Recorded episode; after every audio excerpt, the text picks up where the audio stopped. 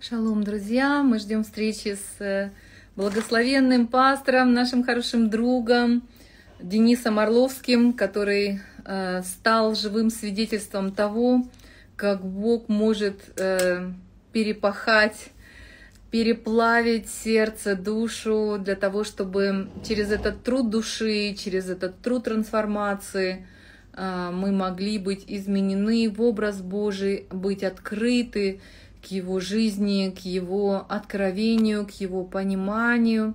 Спасибо всем, кто подключается сейчас. Слава Богу. И, друзья, еще еще раз мы обращаем внимание, что э, все э, изменения, которые ведут нас к пробуждению, они происходят в нашем сердце, они происходят в нашей душе, и именно эту революцию принес Иисус Христос. Я в данном случае, на самом деле, э, хочу это еще раз подчеркнуть, потому что церкви вообще свойственны, вот нам, религиозным людям, скажем, э, как бы встревать очень сильно в политические конфликты, э, в межнациональные конфликты, которые чрезвычайно болезненные, которые являются частью нашей жизни, и мне, я тоже занимаю такую позицию, что в первую очередь Бог сказал, что Он спасает нас для себя, что мы граждане Его Царства, Его мира, Его сердца. И если мы хотим понимать, как нам реагировать вот в этих межнациональных конфликтах, политических конфликтах, все-таки нам нужно реально смотреть на Христа, что Он делал, как Он себя проявлял.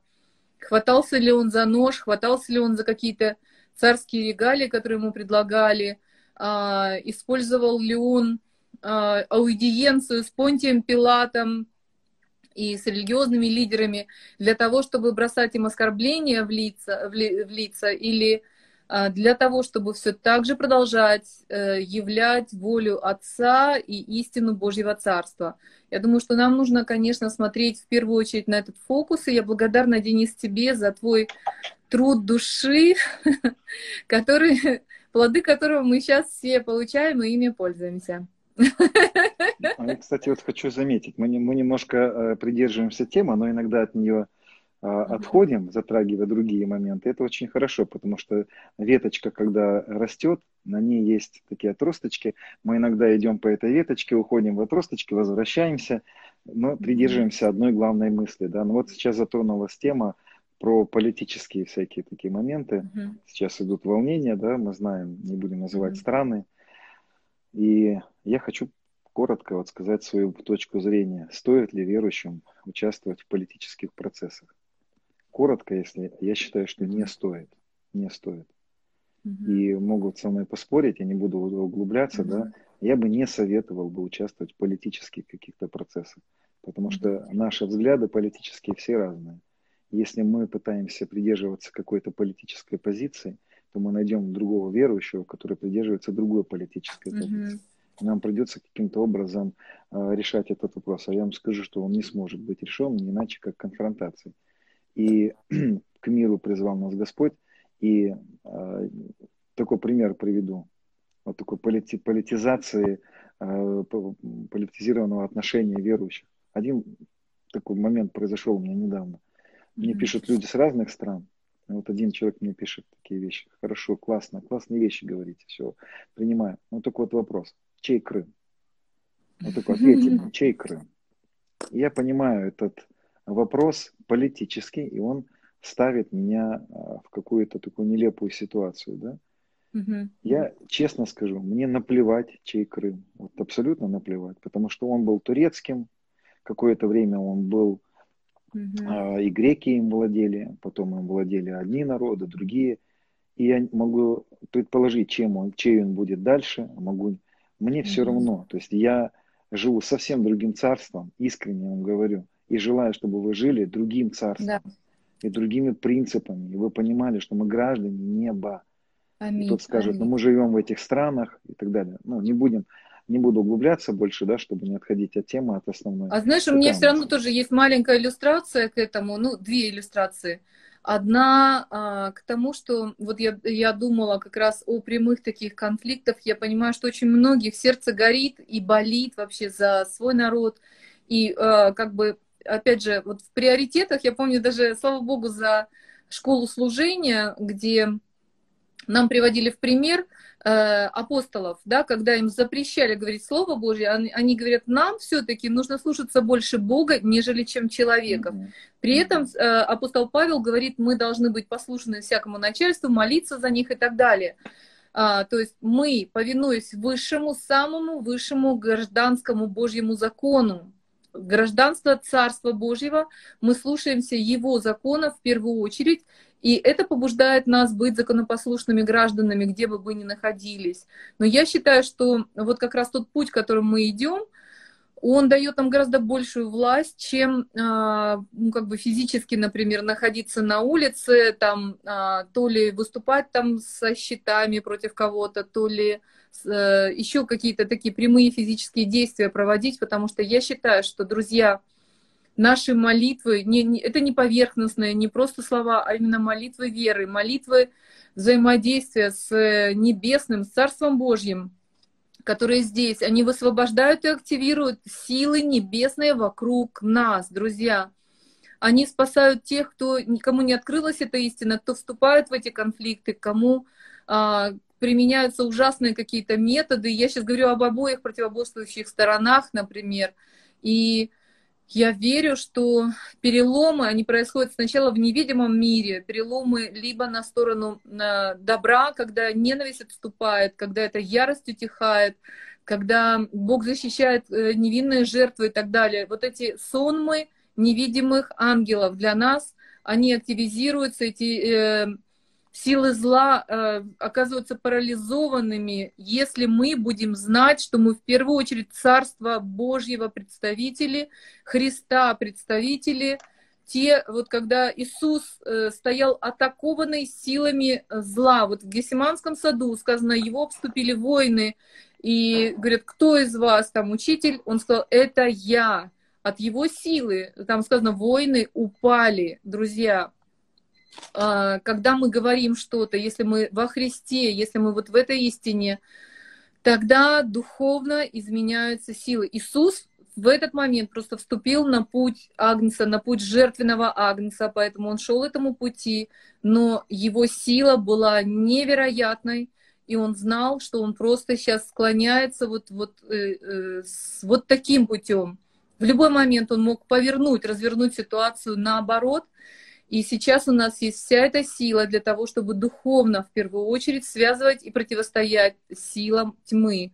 Это наш призыв, это наша позиция, и в ней нужно быть стойким воином, чтобы ту ненависть, которую будут э, изливать на нас, даже не в прямых вот таких гражданских конфликтах, а вот именно в жизни, о которой мы говорили, когда нас будут ненавидеть за слово благодати, примирение о кресте, это настоящее гонение, это настоящая закалка нашей души, отстаивать сокровище откровения о Царстве Божьем, о Христе, возлюбившем нас, живущем в нас, проявляющемся через нас.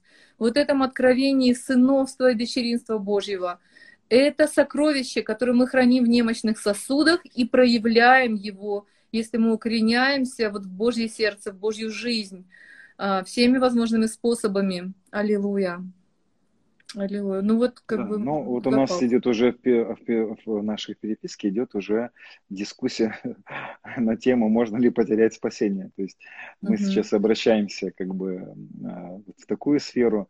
Очень важный комментарий, я считаю, то, что угу. ты говоришь.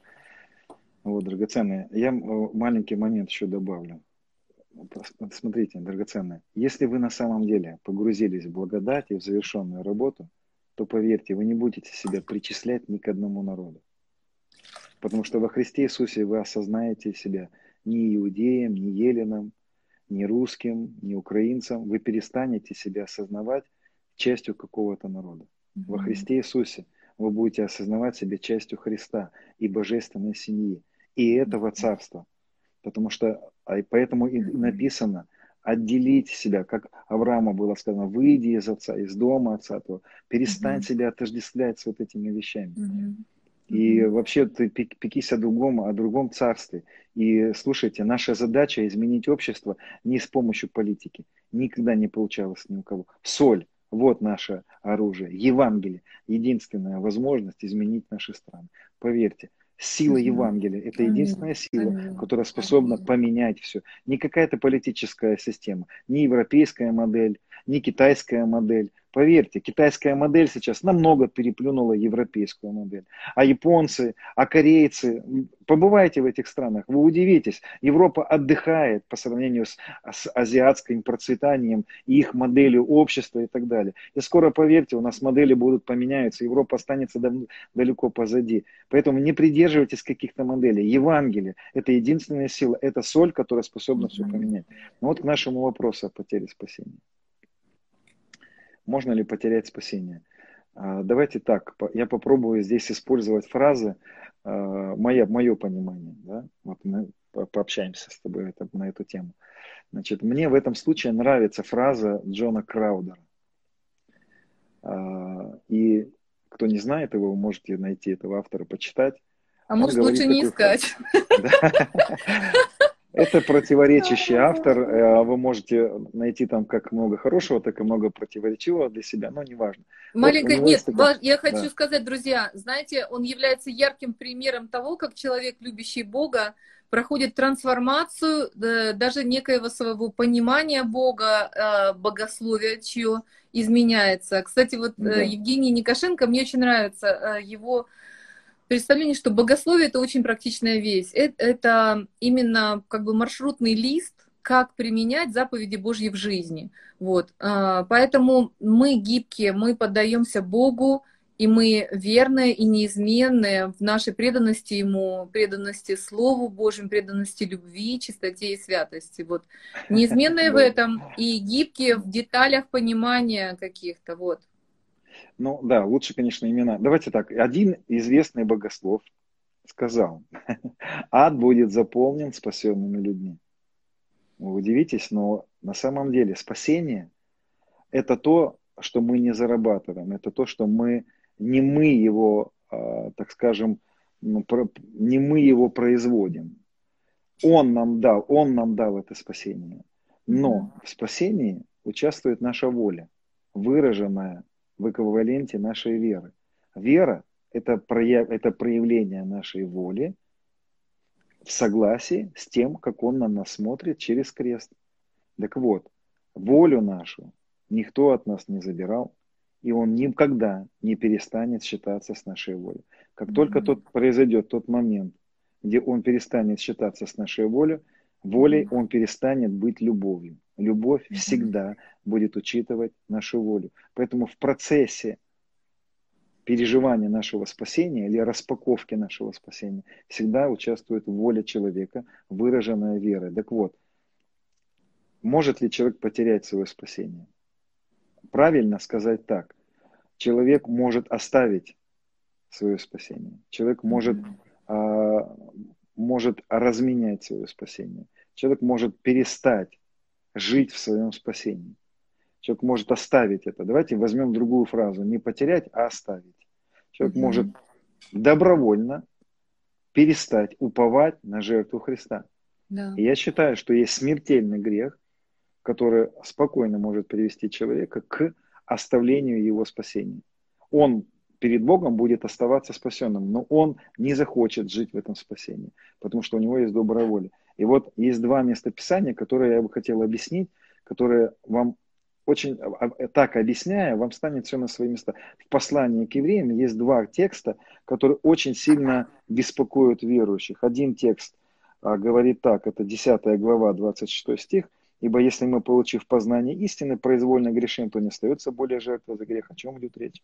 И в шестой главе мы видим подобную, подобную же а, мысль, где Павел говорит, что невозможно однажды просвещенных, вкусивший дара небесного, соделавшись причастниками Святого Духа, Духа, вкусивших благого глагола Божьего и сил будущего, а и опять от падших опять обновлять покаяние. Вот о чем здесь он имеет в виду? Драгоценный. Очень просто и коротко. Речь здесь идет. Вот о чем. Это послание к евреям. К евреям. И во всем послании апостол Павел убеждает евреев, уверовавших в Христа, выбравших путь праведности через веру, оставаться уверенным в жертве Христа. И он убеждает их и говорит им о том, чтобы они опять не приходили в путь, где закон или исполнение закона будет причиной их спасения. Поэтому причиной, когда человек начинает произвольно грешить, и грехом здесь в контексте называется оставление упования на жертву Христа и переход в иудаизм в том контексте. То есть, другими словами, что там происходило, про проще объясню. В то время было давление, евреи гнали евреев. И из-за давления, из-за убеждения, а вы знаете, что раввины убедительно могут донести мысль о том, что Иисус не Мессия, о том, что закон надо исполнять, люди оставляли свое упование на жертву Христа и опять возвращались в закон, то есть в самоправедность, то есть в попытке исполнить то, что, по их мнению, должно было бы привести к их спасению. Поэтому в контексте тот грех, о котором здесь идет речь в 6 и в 10 главе, это путь законничества или отречения от Христа. И надо заметить, что исторически а, историки утверждают, что в то время это происходило вот как вы увидите там, что а, невозможно попирающих кровь завета, он говорит там в 10 главе, что они попирают Христа и кровь завета. Что происходило? Как происходил обряд в то время отречения от Христа? И опять, э, так скажем, прилучение к синагоге и к еврейскому пониманию спасения, вот такому законническому. Wow. Брали кровь Христа, выливали ее на пол. Ну, не кровь Христа, э, брали как... кровь. Угу. Брали просто кровь. Sorry. Sorry. Сори. Брали кровь, выливали кровь любую. Кровь, кровь. жертвенного животного, да? Любого. есть... Брали любую кровь или виноградный ну, сок они Кошерную, как бы. Без разницы. Они брали кровь, выливали и говорили, это кровь Христа, топчись по ней. Mm. И они реально топтались, наступая.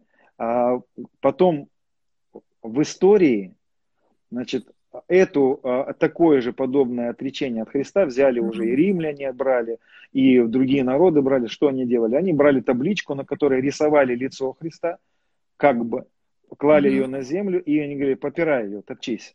И человек топтался и говорил, я попираю. То есть я, я... И это был такой как бы а, не словами, а действием отречение от того, что человек говорил, я перестаю уповать на то, что Христос является моей жертвой. Поэтому в контексте Павел убеждает евреев не уходить в законничество, а продолжать уповать на то, что Иисус в Галатах посланиях Павел говорит, всякий уповающий, а, всякий, а, значит, уповающий на дела закона отпал от благодати, остался без Христа. Поэтому путь, который, вот этот грех, который является смертельным, это отказ добровольно, добровольный отказ от упования на жертву Христа. Этот путь оставляет человека без жертвы за грех. Понимаете, логично все, да? И этот путь является самым прямым к потере спасения. Это, мы сегодня этого не видим, да?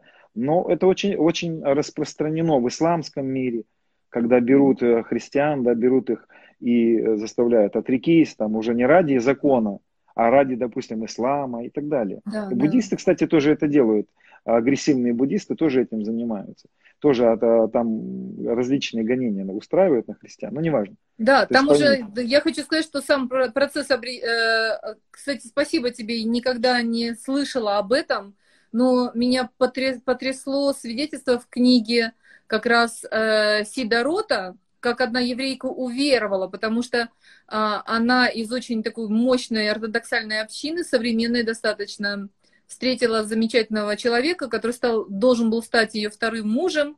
Иудей ее оставил. А, это был ее босс, второй, как бы, возможный кандидат. И, э, и он был согласен пройти э, как бы свадьбу вот под хупой, да, там с, с раввином. И выяснилось, что, готовясь к этой свадьбе, ему нужно было произнести отречение от Христа. Выяснилось, что он христианин. Он был вообще никак не проявлял свое христианство, не был религиозным человеком.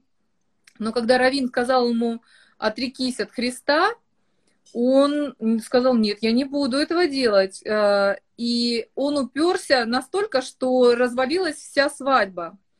Э, эта женщина не ополчилась на этого жениха своего, она стала исследовать, почему же он так э, упрям, почему же он не хочет оставить Иисуса Христа.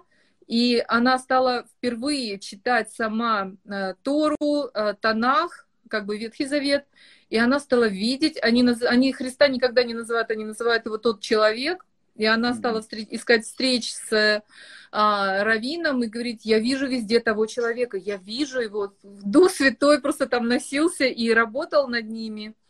В итоге а, ей пришлось выйти, вот совершить шуву из своего этого сообщества, потому что это сообщество ее отвергло.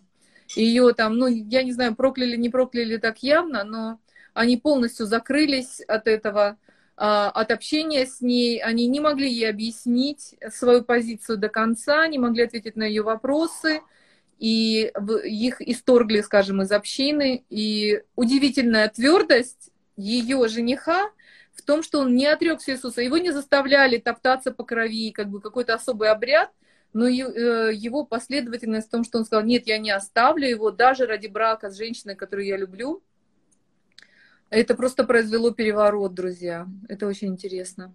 А вот здесь, кстати, я хочу э, момент один в контексте. Смотрите, 10 глава, где написано, что э, ибо познавший, а, получивший познание истины, произвольно грешим. Выше стих говорит так, не будем оставлять собрание своего. Речь не идет о том, чтобы переходить из церкви в церковь, как это используют. Речь идет здесь о том, что не будем оставлять собрание своего. Какого собрания? Собрание верующих, христиан. Он говорит, не будем оставлять собрание своего, потому что тут появился обычай, да, уже, что в контексте они оставляли? Они оставляли церковь и уходили в синагогу. И вот оно было отречение от Христа, и это следующий стих и обозначает, что получив познание истины, вы продолжаете грешить. И у вас тогда не остается жертва за грех. И я хочу сказать, что смерть – это не наказание Бога, хотя и наказание – это выбор человека жить без Бога. Это выбор. Выезд на встречную полосу может оказаться наказанием, но это выбор не ехать по правильной полосе. Поэтому это, поймите вот эту мысль еще, что смертный грех, это не так, что Бог говорит, ах ты гад, ты такой, ах ты отказался-то ты от сына моего, я тебе сейчас и покажу. Нет, это выбор человека ехать по встречной полосе. Все, оно приведет к смерти. Это выбор, это одновременно окажется наказанием, но человек сам себя наказывает. Поэтому человек залез, э, написано, не власть, убьет на электрощитке. Залез и убил. Да, законы были придуманы Богом. Да, закон греха и смерти – это то, что было придумано Богом. Но выбрал этот, этот путь человек. Поэтому можно ли потерять? Можно. А я хочу еще коротко мысль сказать, драгоценная. Вот, допустим, алкоголизм, а блуд, а вот такие вот, вот такие вещи, они могут э, являться причиной а, смертной, ну, смертной, это, это смертельные грехи. Я хочу вам сказать, что а, есть только один грех, а все остальное это детишки одного греха. Если человек, будучи верующим, продолжает грешить, это означает, что он не верит в благодать. Потому что настоящая благодать приведет его к свободе.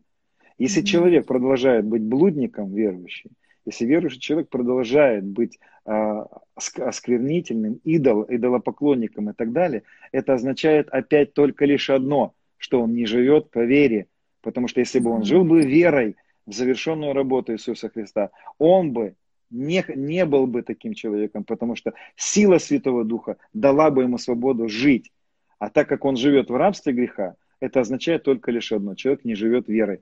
Поэтому единственный грех, который приводит человека к смерти, это неверие в работу Иисуса Христа, непринятие веры, то есть отказ верить в то, что произошло на кресте. Поймите, есть только один грех. Дух Святой придет обличить в грехе, а не в грехах. В грехе, что не веруют в меня. Поэтому все следствия и все, что можем называть, все вот какие-либо наши человеческие тут стихии, это всего лишь следствие неверия в победу Христа. Это всего лишь следствие. Поэтому смертельный грех есть только один. Это неверие в жертву Христа. Или, так скажем, отказ от жертвы Христа. Услышал Слово Божие, не растворил верой. И живет человек вот так. Поэтому, ну, попытайтесь, мы сейчас у нас нет много времени, но попробуйте это как пазл, да, как мысль, попробуйте попережевывать ее. Потому что некоторые вещи мы как мясо отдаем не пережеванное. Его надо пережевывать. И, кстати, вот кошерные животные – Я всегда так часто напоминаю. Кошерные животные отличаются от некошерных тем, что большинство кошерных животных пережевывают пищу, которую они получают. Поэтому пища, которая сегодня попадает к нам, истина. Попробуйте ее осмысливать. Пережевывайте то, что попадает. Не проглатывайте просто. Очень часто меня спрашивают, а как же растворить верой то, что я слышу? Переслушай на несколько раз, пережевывай, удели время, поверьте, я часы, я каждый день, практически каждый день, часами уделяю Слову Божьему. Я погружаюсь в истину, размышляю о ней, пишу, у меня куча записей. Я трачу огромное время, чтобы эту истину не просто прочитать поверхностно, а чтобы ее отрыгнуть, пережевывая, проглотил. Да как же так? Опять. Знаете, как корова это делает, кто знает, она раз и опять пережил, жвачку жую, жую, Иисус меня прости, Господи. Я сегодня утром ревел, я говорю, Господи, так круто, ты простил меня. Опять проглотил, опять. Я, я, я любимчик твой. Опять проглотил. И это ты, ты как бы мусолишь это в своей голове, эти мысли. Растворяйте веры. Растворить – это значит пережевывать. Верой растворить – это значит пережевывая эту мысль раз за разом. А не просто съел, как, знаете, как свинья. Кто знает, как свинья ест? И проглотил. Собака. Она же тоже нечистая, да, псы. Почему евреи, у них, у кошерных евреев нету собак дома, они практически не держат. Вот ортодоксы. Большинство из них не держат собак, потому что для них это псы. Что делают собаки? И проглотил, и проглотил, и проглотил, не пережевывая. Не проглатывайте эти куски. Переслушайте, продумайте, заведите тетрадку, записывайте свои мысли, обдумывайте, пережевывайте эти мысли и проглатывайте, начнете жить истиной. Знаешь, когда ты говорил, я, вот, я вспомнила про то, что например, у кур, там, у э, кошерных же уток, например, у них есть такая штука, как зоб, которая наполнена камушками. А, и она как раз тоже помогает перетирать да, вот ту еду, которую они да. проглатывают. И вот если камни очень часто действительно являются образом Слова Божьего, то это очень похоже, как э, апостол Павел говорил, э, тоже размышляйте об истине, соображая духовное с духовным. То есть вот в нас уже содержатся какие-то истины, если мы кошерные, правильные, нас а мы закладываем какие-то камушки, да, камушки Слова Божьего. Это Слово помогает нам усвоить вот духовное питание. Мы соображаем духовное с духовным. А, классно, что ты не побоялся такого сравнения. Ну, Слава Богу. Драгоценно, а, не теряйте спасение, не переставайте верить в совершенную работу Христа. Это единственное, что может привести нас к потере всего. Аминь, аминь. Что Бог созидательный, двигающий. Знаешь, есть еще очень э, как бы скользкая такая тема. Тема чрезвычайно спорная, тема, которая вызывает просто бурю ярости. Э, тема, вот э, этот вопрос тоже был у нас или в этом в эфире, или в прошлом. Какая-то сестричка написала, я не знаю, записала ли я. Э, ну, в общем, тема такая, может ли человек уверовать даже после смерти? По-моему, так. Я не вижу, где я это записывала. Что Мы как-то рассуждали с тобой на эту тему в каких-то эфирах. Но, в эфирах э, ли? Но были я знаю, что... А может быть, да, может быть, не в эфирах. Не я знаю, что вскользь вот Сергей Лукьянов затронул эту тему, и это вызывает просто столько бурь, потому что я, друзья, здесь мы просто обозначим еще раз. А, мы с вами, мы с вами дети протестантского богословия. Тут я не очень люблю, люблю вообще, честно говоря, слово протестантов, потому что как бы э, как бы э, Мартин Лютер не был протестантом, он был человеком, который исповедовал веру и Слово Божие, и веру через Слово Божие в Сына Божьего, в Иисуса Христа, спасение, и он тот, кто убрал действительно всех он был посредников. Больше. А? Можно сказать, реформатор больше, чем протестант. Да, да, это была реформация. Вот если нас считать реформаторами именно пути и взаимоотношений с Богом, что не люди являются посредниками, а Христос между Отцом и нами, и Он нас вобрал в себя, искупляет нас в себе. Вот этот путь мы совершаем в Нем. Это непостижимо, но, но Писание говорит, что это так. Вот, и а, просто я хотела сказать, что а, у нас есть особенности нашего богословия, какие мы услышали его на постсоветском пространстве, но оно, вообще богословие церкви, оно немножко шире. И здесь вот, да, мы вторгаемся в такую тему, на самом деле она спорная, может ли человек уверовать после смерти, я не знаю, стоит ли нам вообще в, в нее касаться. В целом, в целом, я бы вот ну, что давай сказала. Затронем чуть-чуть. Да, но я вот я, я скажу, друзья, знаете что? Я понимаю, почему э, наше евангельское протестантское богословие очень э, сужено именно для, до э, периода нашего физического пребывания здесь на земле в, в этом теле, потому что это самое эффективное время, это самое могущественное время, когда э, очень-очень сильно, очень-очень мощно э, могут происходить трансформации. Э, духовное тело, душевное тело, я не знаю, насколько сильно оно может подвергаться трансформациям, это сложно, но есть удивительная тайна в воплощении Христа, э, в воплощении физическое тело, э, в его явление людям, в то, что мы можем сделать, когда Христос в нас, и явить, насколько могущественно его силу и славу. И это время действительно очень драгоценно и дорого для Бога, пока мы здесь, в физическом теле. Поэтому, мне кажется, евангельское богословие, протестантское, реформаторское, оно очень сильно сфокусировано на, на, на эту сферу. Передаю тебе слово. Ну, да. Кстати, да, я согласен, что вот эту сферу ее очень трудно открывать, потому что в ней очень много кривизм появляется. Да? Но э, справедливости ради мы можем сказать именно тема о том, что может человек спастись после смерти, да, так скажем. Дело в том, что, а, как вот мы сегодня с тобой говорили, да, между эфирами или перед эфиром, что я такую мысль сказал, что большинство богословов, они растут в своем понимании. Когда они юны, они утверждают, что они все понимают, и они очень категоричны в своих утверждениях. Со временем они говорят, мы точно не можем сказать, может быть. В конце своей жизни они говорят, мы ни в чем не уверены. То есть у нас есть много позиций, которых мест Писаний, которые друг другу категорически противоречат, и очень трудно объяснить все ну, так э, четко и ясно в этой теме. Но смотрите, что есть, э, есть в богословии такое понятие, как богословская тайна. Вот эта сфера о спасении после смерти, она относится в категорию богословских тайн, в которой вот эта тема, а, сфера богословских тайн, она характеризуется тем, там не только про спасение, там еще и про ад есть э, моменты и другие. Она характеризуется тем, что здесь ничего нельзя утверждать. То есть как только появится человек, который говорит, я точно знаю, вот моя, моя уверенная позиция, нет спасения после смерти.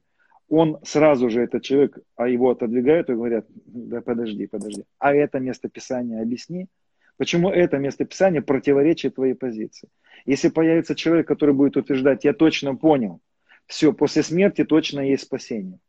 Ему точно так же а, настоящие богословы, уже зрелые, они скажут, подожди, не надо горячиться, не надо ничего утверждать, потому что в твоей позиции есть серьезные противоречия. И к зрелости приходя, мы понимаем, что мы не, мы не понимаем до конца этой темы, но мы можем предполагать или, как говорится, надеяться – у нас есть тексты Писания, которые говорят нам о том, что вот спасение только будучи живым ты можешь получить. Mm-hmm. У нас есть тексты Писания, которые нам говорят о спасении после смерти и вообще о всеобщем спасении. Если вы знаете, что православная церковь а, уверена, это ее доктрина, а доктрины отличаются от, от учения церкви тем, что это неоспоримые, а, неоспоримо. То есть есть такой блок неоспоримых учений. А есть то, что мы можем теологумничать, мы можем умничать, мы можем такие точки зрения, такие точки зрения. Вот у протестантизма тоже есть доктрины. Так вот, есть доктрина у православных, и, кстати, не, не кривите лицо про православных, потому что большинство доктрин, доктрин протестантской церкви православные. Вот представьте себе, а, большинство доктрины о Святом Духе, о Троице, и о многих других богословских утверждениях, которые сегодня являются нашими любимыми протестантскими, являются православной мыслью, являются плодом православных мыслителей и богословов. Поэтому э, в православии не так все плохо на самом деле. Но, так вот... Слушай, я ну хочу я тут хочу еще тоже нотку вставить, да. друзья. А, честно говоря, действительно, не надо быть такими самонадеянными, потому что вот несколько лет назад мы отмечали 500-летие а, реформации, а всему древу церкви, скажем, да, полторы тысячи лет было до этого. То есть из них, из двух тысяч, как бы мы 500 лет, как бы вот с тем богословием, которое все так же трансформируется, развивается – и осмысляется. И мы с вами, э, вот там э, кто-то написал, что давайте не будем теологами, мы не как бы теологи, мне нравится еще раз а почему вот бы это нет? практичное применение а богословия, друзья. Чуть-чуть. Это имеет отношение это к миру, практика. к сердцу, Конечно. к определенному Конечно. да, направлению да. нашей мысли и пониманию благости Божьей, действительно, его могуществу и самому, э, и через братьев и сестер, и через нас. Вот о чем мы говорим, как нам разумнее распределять усилия, молитвы, веры, чтобы наше богословие не вело нас к пассивности, тому что, а, ну Бог, Он же как бы все, все предусмотрел, и Он все совершит. Я буду сидеть, свесив лапки и ждать, когда же Он это все сделает за меня. Или я должен делать сам по себе все, что Бог заповедал. Вот это очень интересный баланс – кстати, анонсирую, а, в пятницу с нами будет Сергей Шепелев, один из э, вот, друзей, э, учителей школы а, Откровение сынов Божьих, где пастор Денис тоже э, служит и учит. Директор. директор а, да, директор. Начальник. Директора послушаем. Директор. Как раз о предназначении. Аллилуйя. Вот, это очень любопытно. Поэтому это очень ну, важно. Кстати, я хочу сказать, вот почему, какая практика мы же говорим, что теология, она практична, а mm-hmm. не просто умозаключение, да? Да. А, я вам скажу, что да, я, мне не, я не люблю теологию, в которой нету практики. Вы скажете, а какая практика в понимании того, что люди могут быть спасены после смерти? А знаете, вот, допустим, мой отец, мой отец, я за две недели до его смерти увидел сон, что он умер. И мы тогда не учили, нас не учили а видеть сны, толковать сны. Я за две недели ни разу ему не позвонил после этого сна. И через две недели он умер. И у меня было такое отчаяние, несколько лет я был в отчаянии, что я за эти две недели никаким образом с ним не поговорил и так далее. И, и вы знаете, у меня, есть, у меня есть люди, которые в моем сердце очень дороги мне. И, и я знаю, что много людей, которые спрашивают, а что же будет с ними? А может быть, а, а, а, а получилось ли у него, а принял, будет ли он спасен или нет. Я не хочу, чтобы мой отец был в аду. Поэтому эта теология приносит на самом деле а, надежду, mm-hmm. надежду, надежду. И я вам хочу сказать, что есть несколько мест Писаний, которые непонятны протестантскому богословию, потому что хочу еще мысль маленькую сказать. Протестантское богословие зачастую как был как протест тому богословию, из которого протестантизм вышел. А в католицизме и православии а, была доктрина о том, что можно спастись после смерти, да? А, основанная, кстати, на текстах Писания. Не буду глубоко это э, скрывать. Так вот, наше противоречие протестантское этому пониманию породило такую нашу закостенелость. Мы говорим, мы не объясняем эти местописания. Но, ну, допустим, такое местописание, которое может дать надежду. Мы ничего не утверждаем. Писание говорит так, как водами все умирают, так и во Христе все оживут. Не написано все верующие, написано все, и мы не можем до конца понять. И это какие-то какие для нас тексты, которые нас... Ну, кто-то скажет, да нет, там про верующих, во Христе только верующие живут. Нет, там не написано. Там написано, водами все умирают, во Христе все живут. Что нам текст это дает? Он ничего нам толком не открывает, он только лишь дает нам надежду что вполне возможно каким-то непонятным для нас образом человек, который умер, мог иметь возможность примириться со Христом. Потому что ни одного прямого текста, я сейчас говорю бомбу, потому что меня засыпят за это обвинениями, ни одного прямого текста в Новом Завете, говорящий о том, что нельзя спастись после смерти, нет. Все доводы людей протестантизма о том, что нельзя спастись после смерти, основаны на а, объяснений, каких-то притч. Это не прямые тексты, это предположения, на которые есть другие предположения. Поэтому богословское понимание говорит нам так. мы можем надеяться, что человек, который умер, каким-то мистическим, непонятным для нас образом, в последние секунды своего бытия, выходя как-то, мы не, мы не понимаем там, что происходит, мог встретиться со Христом, и к нему могли прийти ангелы, он мог услышать, он мог согласиться, он мог как тот разбойник выразить какие-то свои там, э, свое немое согласие, да, и он хотя бы может быть вырван из лап смерти. Мы можем надеяться на это. Аминь. Больше Аминь. говорить не буду, ничего углублять, потому что я могу много на эту тему говорить, разные точки зрения. Я ничего не утверждаю. Я хочу вам сказать, мы можем питать надежду. И, кстати, официальное богословие протестантское не запрещает нам это. Послушайте, это официальная богословская позиция многих протестантских церквей, многих протестантских церквей о том, что у нас есть надежда на то, что некоторые люди каким-то непонятным для нас образом принимают все-таки Христа в этот или в момент смерти, или каким-то образом, который нам даже до конца не понятен.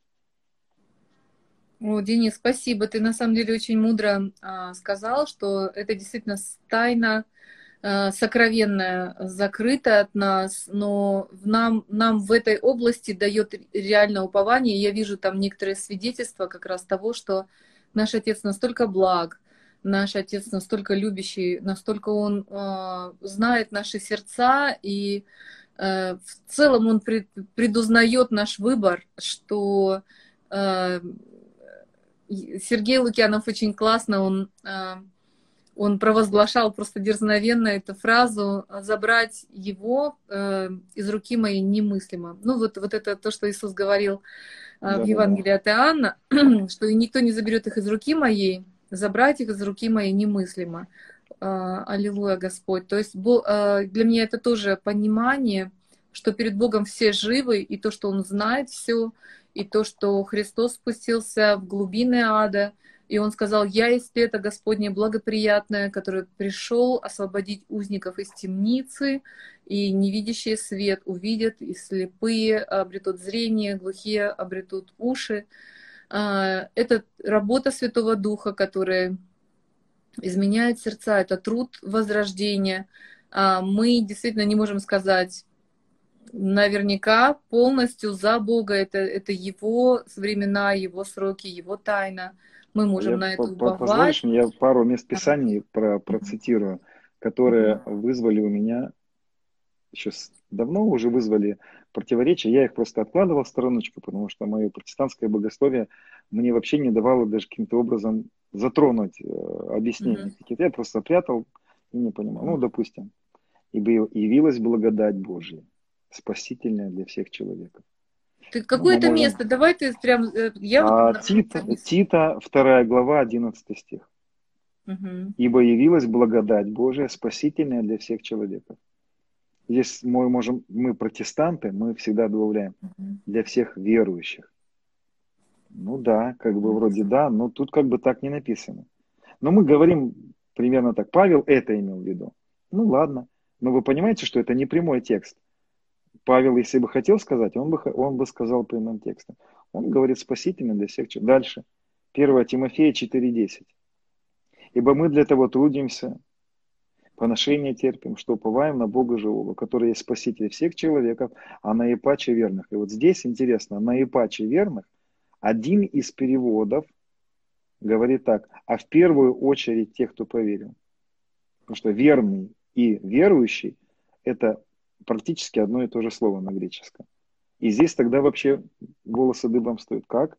Который спаситель всех человеков, а на ипаче верных, на ипаче, слово на ипаче можно перевести, один из переводов, в первую очередь, в, первые, в первых очередях тех, которые поверили. И вот на этих текстах а, основаны какие-то понимания универсализма христианского, которые говорят, что каким-то непонятным для нас образом.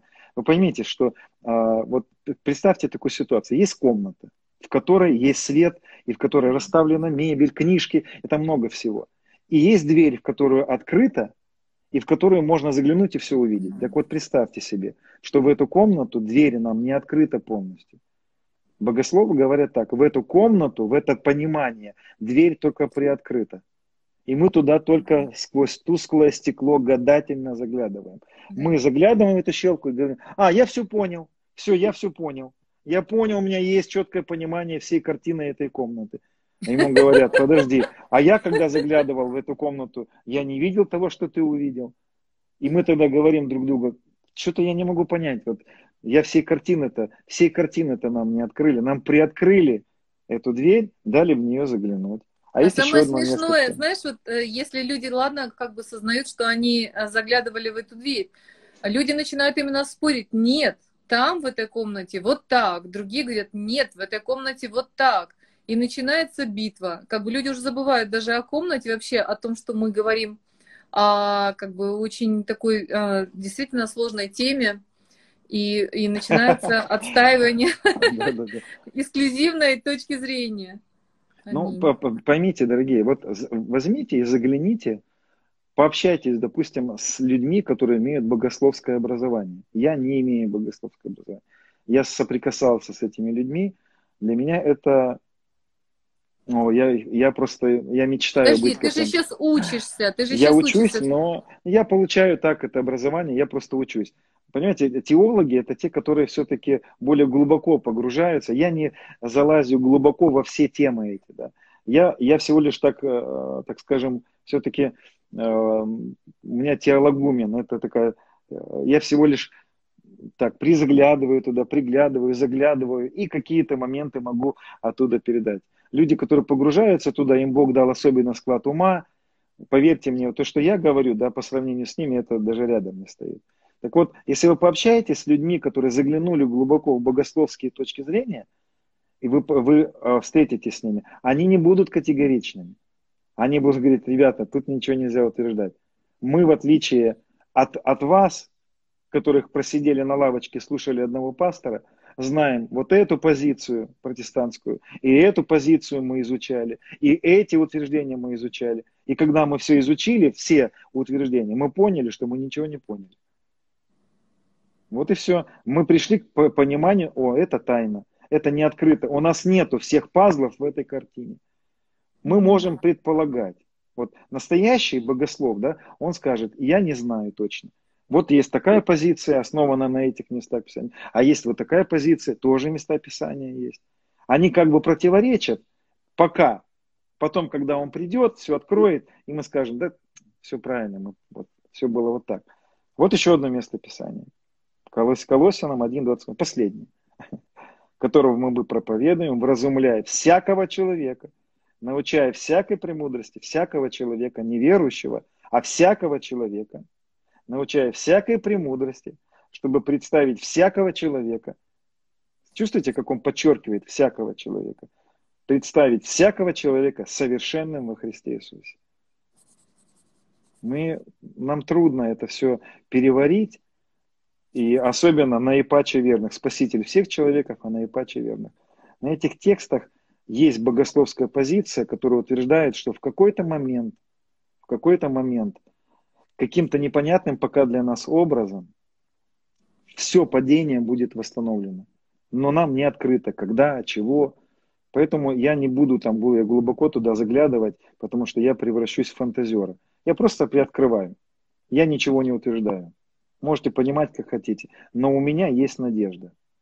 У меня есть надежда, что каким-то непонятным для меня образом мой отец, слыша Евангелие здесь на земле еще, и каким-то образом он мог принять, хотя я этого не знаю и ничего не утверждаю, но питаю надежду. Слава Богу, что официальное богословие мне это не запрещает. Буквоежки и все уверенные в том, что нельзя спастись после смерти, и вот это все, не осуждайте меня, не обвиняйте меня. Я знаю, что для вас это звучит э, больно, потому что это противоречит вот каким-то утверждениям. Я перестал быть категоричным в этом вопросе. Я утверждаю так сейчас, я не знаю.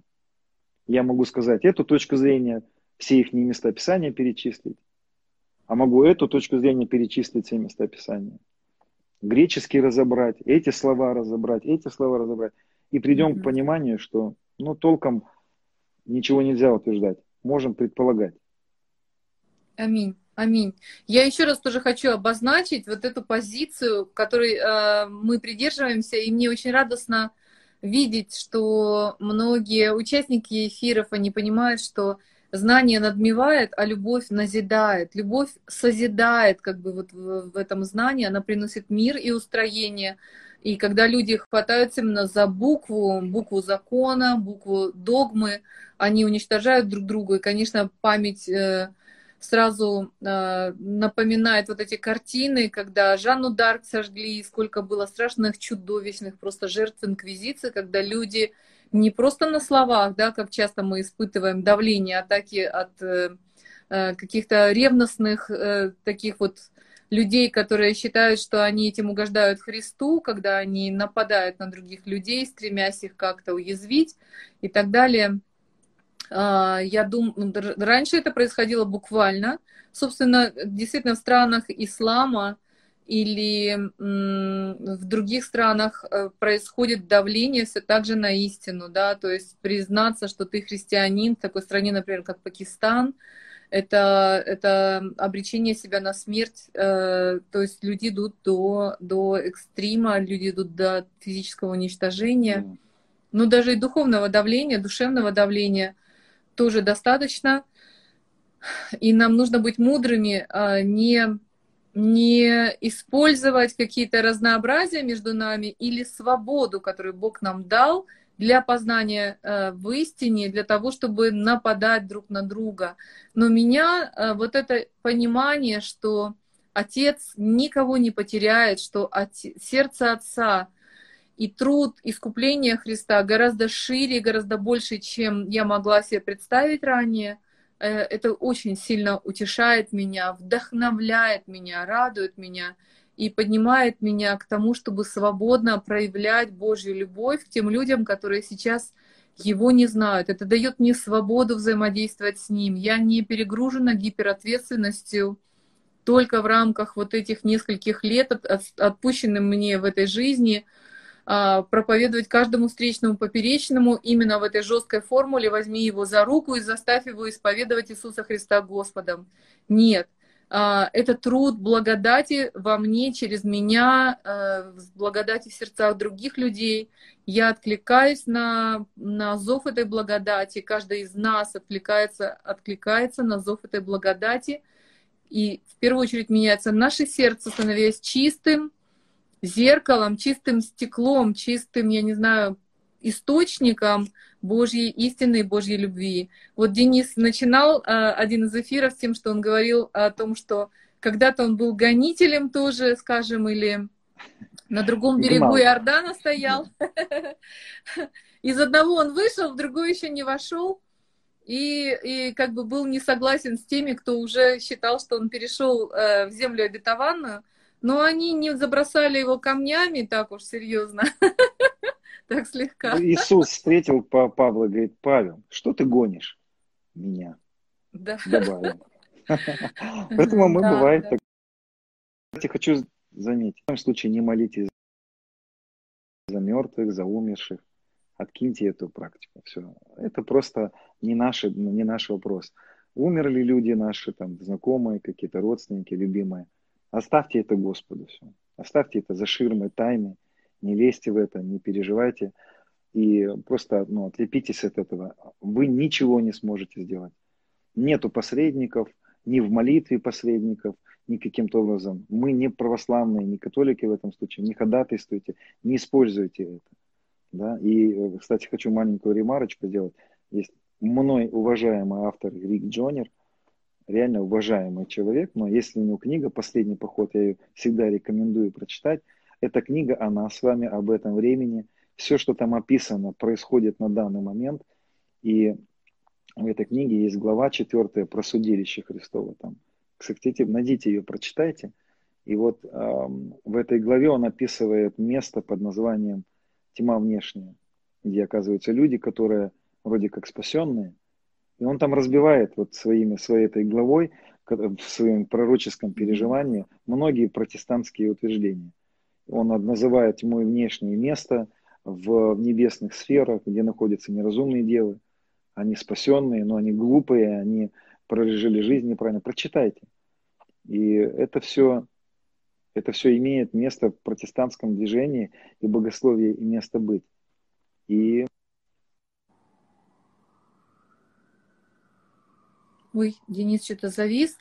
А, тебе, наверное, да, тоже звонят. Да, да, да. Но мы уже заканчиваем эфир, да? Да, да. Ну, на самом деле у нас еще минут 7, возможно, 6-7. А, там был вопрос такой, что а если мы не исполним 10 заповедей, э, будем ли мы спасены? Друзья, э, когда мы принимаем Иисуса Христа, когда мы синхронизируем с Ним наше сердце, Он входит, Он начинает назвать, Он начинает вибрировать, наше сердце начинает открываться Ему, Бог начинает омывать наше сердце, душу, разум. Вот то, что Денис рассказал, что он рыдал, я тоже рыдал в какой-то момент. Не знаю, многие ли из вас рыдали, но э, я верю, что с этими слезами выходила так горечь, обиды и всякие такие иногда мысли, разочарования, всякое-всякое разное.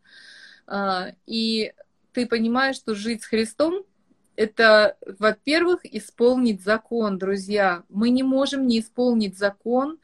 Он, когда, как вот в той притче, которую я упоминала, когда наша натура уносит нас за рамки закона, когда мы кому-то позавидовали, ляпнули какую-то глупость, грубость, обидное слово, когда мы что-то сделали не так, Дух Святой берет нас и возвращает через этот процесс покаяния, скажем, не, не только что «Боже, прости меня», а Он начинает трансформировать опять наше сердце, ты понимаешь, ты неправильно поступил, ты возвращаешься в то состояние единства с Иисусом, которое не дает тебе потом уходить от Него.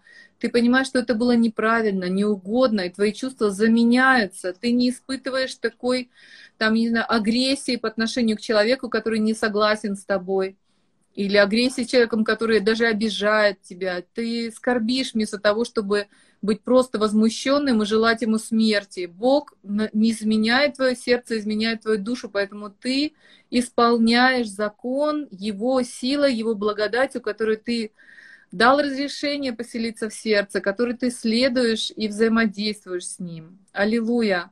Вот в этом исполнении закона – Именно поэтому благодать Христа несовместима с грехом, потому что она убивает грех, она убила грех. Этот грех, он теряет свою силу в нас. Да, он еще там поднимает, бывает, голову, жалит в пету. Но если благодать в наших сердцах, в нашей жизни, она убивает этот грех, с другой стороны, она дает нам жизнь и ведет нас в эту землю обетования. Она раскрывает нам жизнь Иисуса Христа, дает нам его чувства. И это чудесное, величественное, невероятно радостные чувства. Аллилуйя! Аллилуйя! Да, драгоценные, мы попробуйте переслушайте. Эфир сегодня был насыщенный мясом. Это мясное блюдо было. Его надо прослушать. Попробуйте вот еще раз прослушайте эти мысли. И есть вопросы, которые я вижу, на которые мы ответили, отвечали. И в предыдущих эфирах отвечали. Поэтому Кому как Я Господь. два слова скажу, у нас осталось около двух минут, чуть меньше. Да.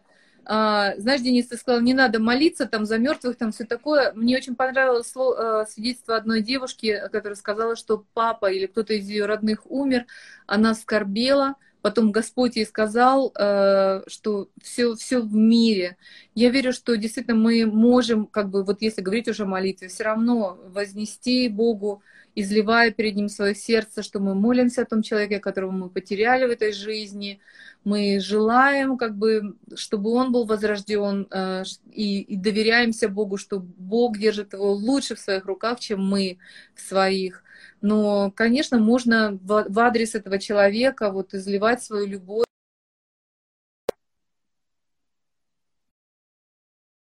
Э, и лучшие пожелания, но не застревать в этом, скажем, а довериться Богу, вот в Духе Святом. Денис, помолись, пожалуйста, за минутку.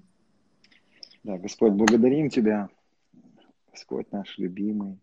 Мы благодарим Тебя, что Ты все совершил. Нам дал победу. И дьявол побежден, и смерть не властвует теперь. Ты дал нам свободу от греха. Ты дал нам силу исполнять Твое Слово. Ты дал нам силу быть победителями. Мы благодарим Тебя, что все это благодать, все это дары, которые Ты дал нам – Благодарим Тебя, что Ты прощаешь наши беззакония и наши грехи, покрывая их кровью Иисуса Христа. Господь, мы благодарим Тебя, что Ты зачастую открываешь наши неправды и показываешь с большой любовью, вскрывая то, где мы были неправы, или говорили, или думали, или поступали